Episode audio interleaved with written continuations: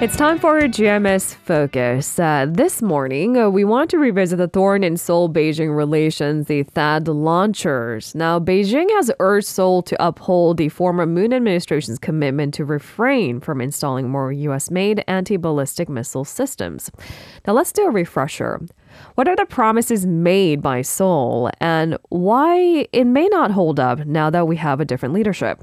For some insights, we're joined by Professor Kim Byung-ju of the Hankuk University of Foreign Studies. Good morning, Professor Kim.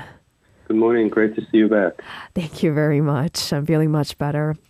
Uh, we have actually a lot of Korean culture enthusiasts tuning into Arirang Radio on a regular basis, and I'm sure they would remember the THAAD-induced economic sanctions that hit the Korean entertainment industry. Now, the so-called THAAD Three No's policy, it was first introduced to relieve that very economic strain on targeted industries. What was it exactly, and when and how was it introduced, Professor Kim?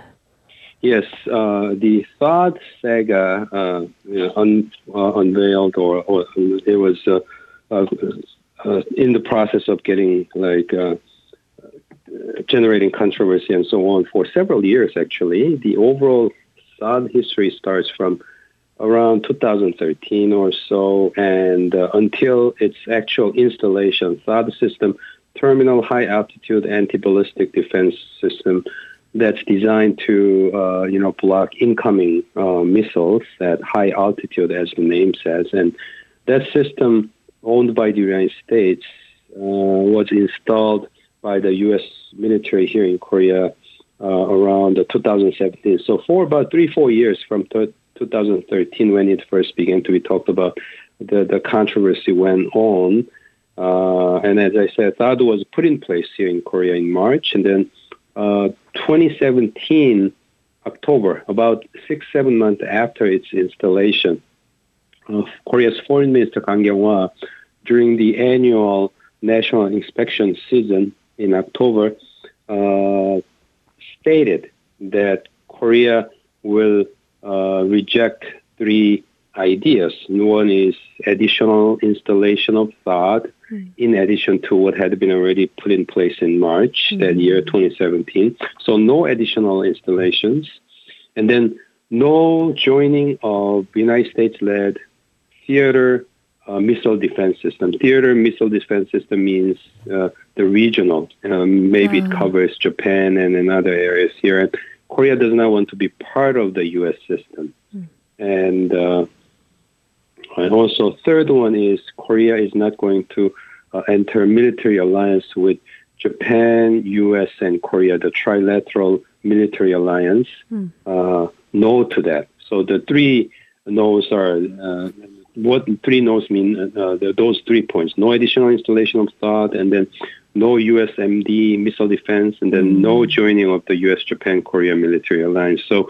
Uh, that's what was uh, stated at that time, and so uh, that's the overall essence of the issue, if you will. That's right. And it dates back to fall of 2017, as you've said. Uh, years have passed. Uh, we have a different administration. So it does, I suppose, put this new leadership under a different set of circumstances, even in a different stance, as we alluded to before. Now, on that very first point you mentioned of the three no's, no additional THAAD installations, what made the previous Korean government promise that? And perhaps why is it no longer sustainable under the new government?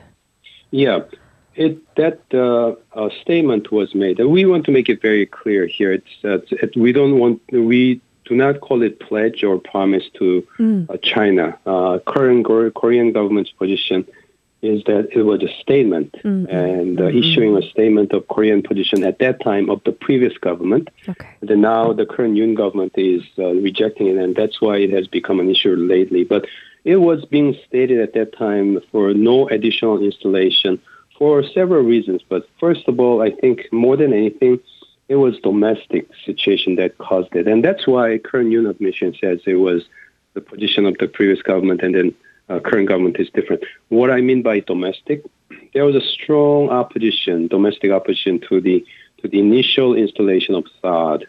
Uh, the initial installations were made in uh, uh Sangju, uh, Songju area mm-hmm. in northern Gyeongsang, uh, Gyeongsang province, and that was done after several, uh, you know, controversies of seeking different uh, areas and so on. And so local, when finally it was decided it was supposed to be installed in Songju area, the local people had a strong reaction to it, uh, raising an issue about the possible problem with the, the radiation of the uh, X-band radar. X-band radar is the, the very cutting edge advanced radar system that uh, the China was opposed to. The key reason why China was opposing THAAD was because of this X-band radar. It's a it's a very high capacity radar, and and the local people were um, making an allegation that this high capacity radar causes radiation and so on. So all these rumors mm. flying around, mm. and local people opposed, and then some of the many of the uh, progressive politicians who are not necessarily pro-American and who could be viewed kind of like uh, more sympathetic towards Chinese considerations and so on, they were opposing, saying this undermines our independence, and then this brings our, us too close to the United States and too far away from China and so on. So there were there were so much disputes, so much noise inside Korea. So right. At that time, the way I see it, Moon government had no other choice other than saying, okay, this installation is done mm. in uh, March this year, at that time 2017, and then no more. Uh, we have all these disputes here, so there, it, it, doesn't make sense if we install any more, mm. uh, you know, THAAD systems here in Korea. And I think that was the point. But however, you know, this THAAD controversy caused so much disagreement inside Korea, mm. and uh, afterwards, Korean people's feeling towards, uh, you know, the anti-Chinese feeling has right. risen and so on. And as we know, during the previous presidential campaign uh, process, Yoon government took the the other side, right. saying you know, enough of this about Chinese pressure, and we, we will do what's necessary. If we need more THAAD, we're going to install it. We're going to claim our freedom to choose so. So, that's why at this time it's it has become a issue again. All right, as you mentioned, there are three no's. I want to actually address our listeners to a second point not joining the U.S. missile defense system. How was this point included in the first place, and how, how has the situation changed since then? Yeah, uh, U.S. theater missile defense system was first uh, began to be talked about twenty uh, something years ago, about 20,000, 2001, mm-hmm. I suppose, during the uh, uh, Bush administration, and uh, at that time, Kim Dae-jung government here said, well, it could kind of like raise too much issue towards North Korea and China. We want to they, they didn't say it, but what they were having keep in, keeping in mind was kind of like a balancing between China, North Korea, and the United States, and so on. So they said, no, no, it's too premature to join uh, U.S. theater missile defense system. That could, uh, cl- draw too much of a clear line, uh-huh. and then we'll put South Korea on the side opposite to China. That's not a good idea. So instead, what happened was instead of uh, a USMD system, Korea has declared uh, that we are going to go with, we are going to build so-called three pillar system in response to North Korean uh, nuclear weapons. And three pillar means first kill chain, second KAMD, third KMPR. Kill chain means the system that uh, identifies and targets and destroys uh, North Korean missile when it's being prepared to be launched. Mm-hmm. So before it's pro- uh, launched, mm-hmm. we wanna we wanna destroy it. That's a kill kill chain system. KAMD is the one that shoots down the missile in air uh, when it flies over here, and and this is Korean air missile defense system, and this is an alternative to USMD system. So mm-hmm. we're saying, okay, USMD, no for now. Instead, we are building this KAMD. KAMD is part of the three pillar system. The the largest one of the three pillar system is the KMPR. It's a Korea's uh, massive missiles Korea's massive missile uh, uh, punishment, Korea's mm. massive punishment and, and uh, retaliation um, system, and that's after all this happened. Uh, the North Korea has to pay the price. So the, it's a decapitation uh, strategy to, to get rid of the top leadership of North Korea and so on. So Korea has been developing this three pillar system, kill chain, KAMD, and KMPR. So because of that, uh, ever since then, uh, you know, the, the, the rejection of the idea of joining USMD system has been put in place. And Korea has been, for the last 20 years, uh, been working on KAMD, building KAMD system. And this, uh, this uh, you know, development of KAMD and uh, uh, bigger picture three pillar system has been continuing. It still continues, but however, uh, these days the new Yoon government wants to be flexible about it. Why not having three pillar system together with uh, being part of or working with the USMD? Well, you know, as long as we maximize our defense capability, you know that should serve our national interest. I think that's the, that's the uh, thinking that's uh, uh, going on at this moment. And which brings us to the third no. Um, we mentioned in the headlines that South Korea, the U.S., and Japan are set to jointly conduct a ballistic missile defense exercise within this week. So right. that third point, not joining the U.S., Japan, Korea military alliance. Could you explain to our listeners the background and, of course, the changed status now? Yeah, the, back in 2017, you know, 2017 was a big year for for Korean politics, as we all recall. March of 2017, Park Geun-hye was uh, uh, she was pushed out of the office, right. and then uh, Moon Jae-in government came into the office in May, mm-hmm. and so 2017 was a year of turmoil. And uh, at that time, at the same time, with regard to Japan, leading up to 2017, uh, GSOMIA, General Security mm. of Military Information Agreement, was uh, signed up in November 2016, a few months before then. Mm. And it caused huge controversy inside Korea because of the anti-Japanese feeling that we have held for quite some time. So 2017 was not the year Korean government could, uh, you know, say, yes, we will join military alliance with Japan at all. It was the worst year. Mm. Uh, so that was the background, and that was the reason why Moon government at that time, 2017, said, you know, we are going to say no to U.S.-Japan Korea alliance. So mm. altogether, as I as I mentioned, all three points: no insta- uh, no additional installation, no joining of USMD, and then no to U.S.-Japan Korea military alliance. They all had domestic political reasons, and that's why Moon government stated mm. rather than promised or pledged to Chinese government. Okay, so it's important to take into account uh, the domestic uh, political climate at the time of which these decisions were made. Uh, Professor Kim, I, I think this is a, probably an important fundamental question that you want to bring to our listeners too. What makes China insist on things that go clearly against Korea's interests? Uh, just simple power politics, or are there any points that China may be missing?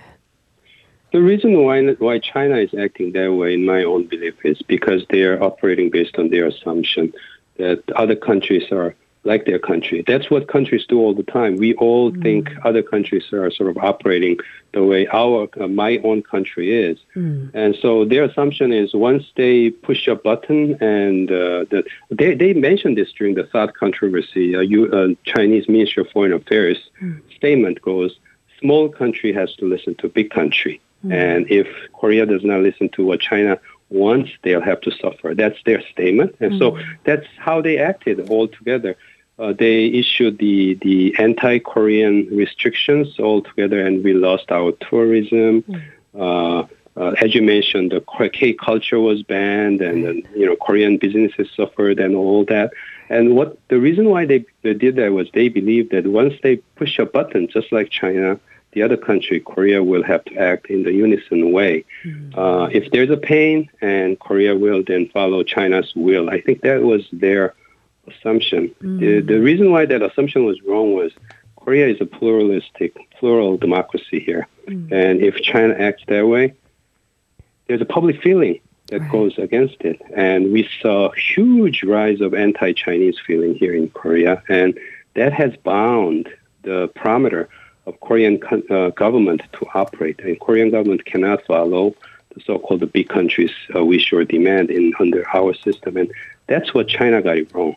And so, as a result of it, I guess one of the big key reasons of why Yoon government came in was, uh, you know, on the foreign policy side, mm. the Moon government stance toward China was criticized, and people chose uh, the other option. So, mm. overall, Chinese assumption went wrong, and we have clear evidence here. Uh, I just wanted to explain to our listeners, in case uh, they didn't understand technical jargon, uh, plural democracy, a pluralist democracy usually describes a political system where there is more than one center of power, which means we're entitled to our own opinions and maybe split uh, public opinion.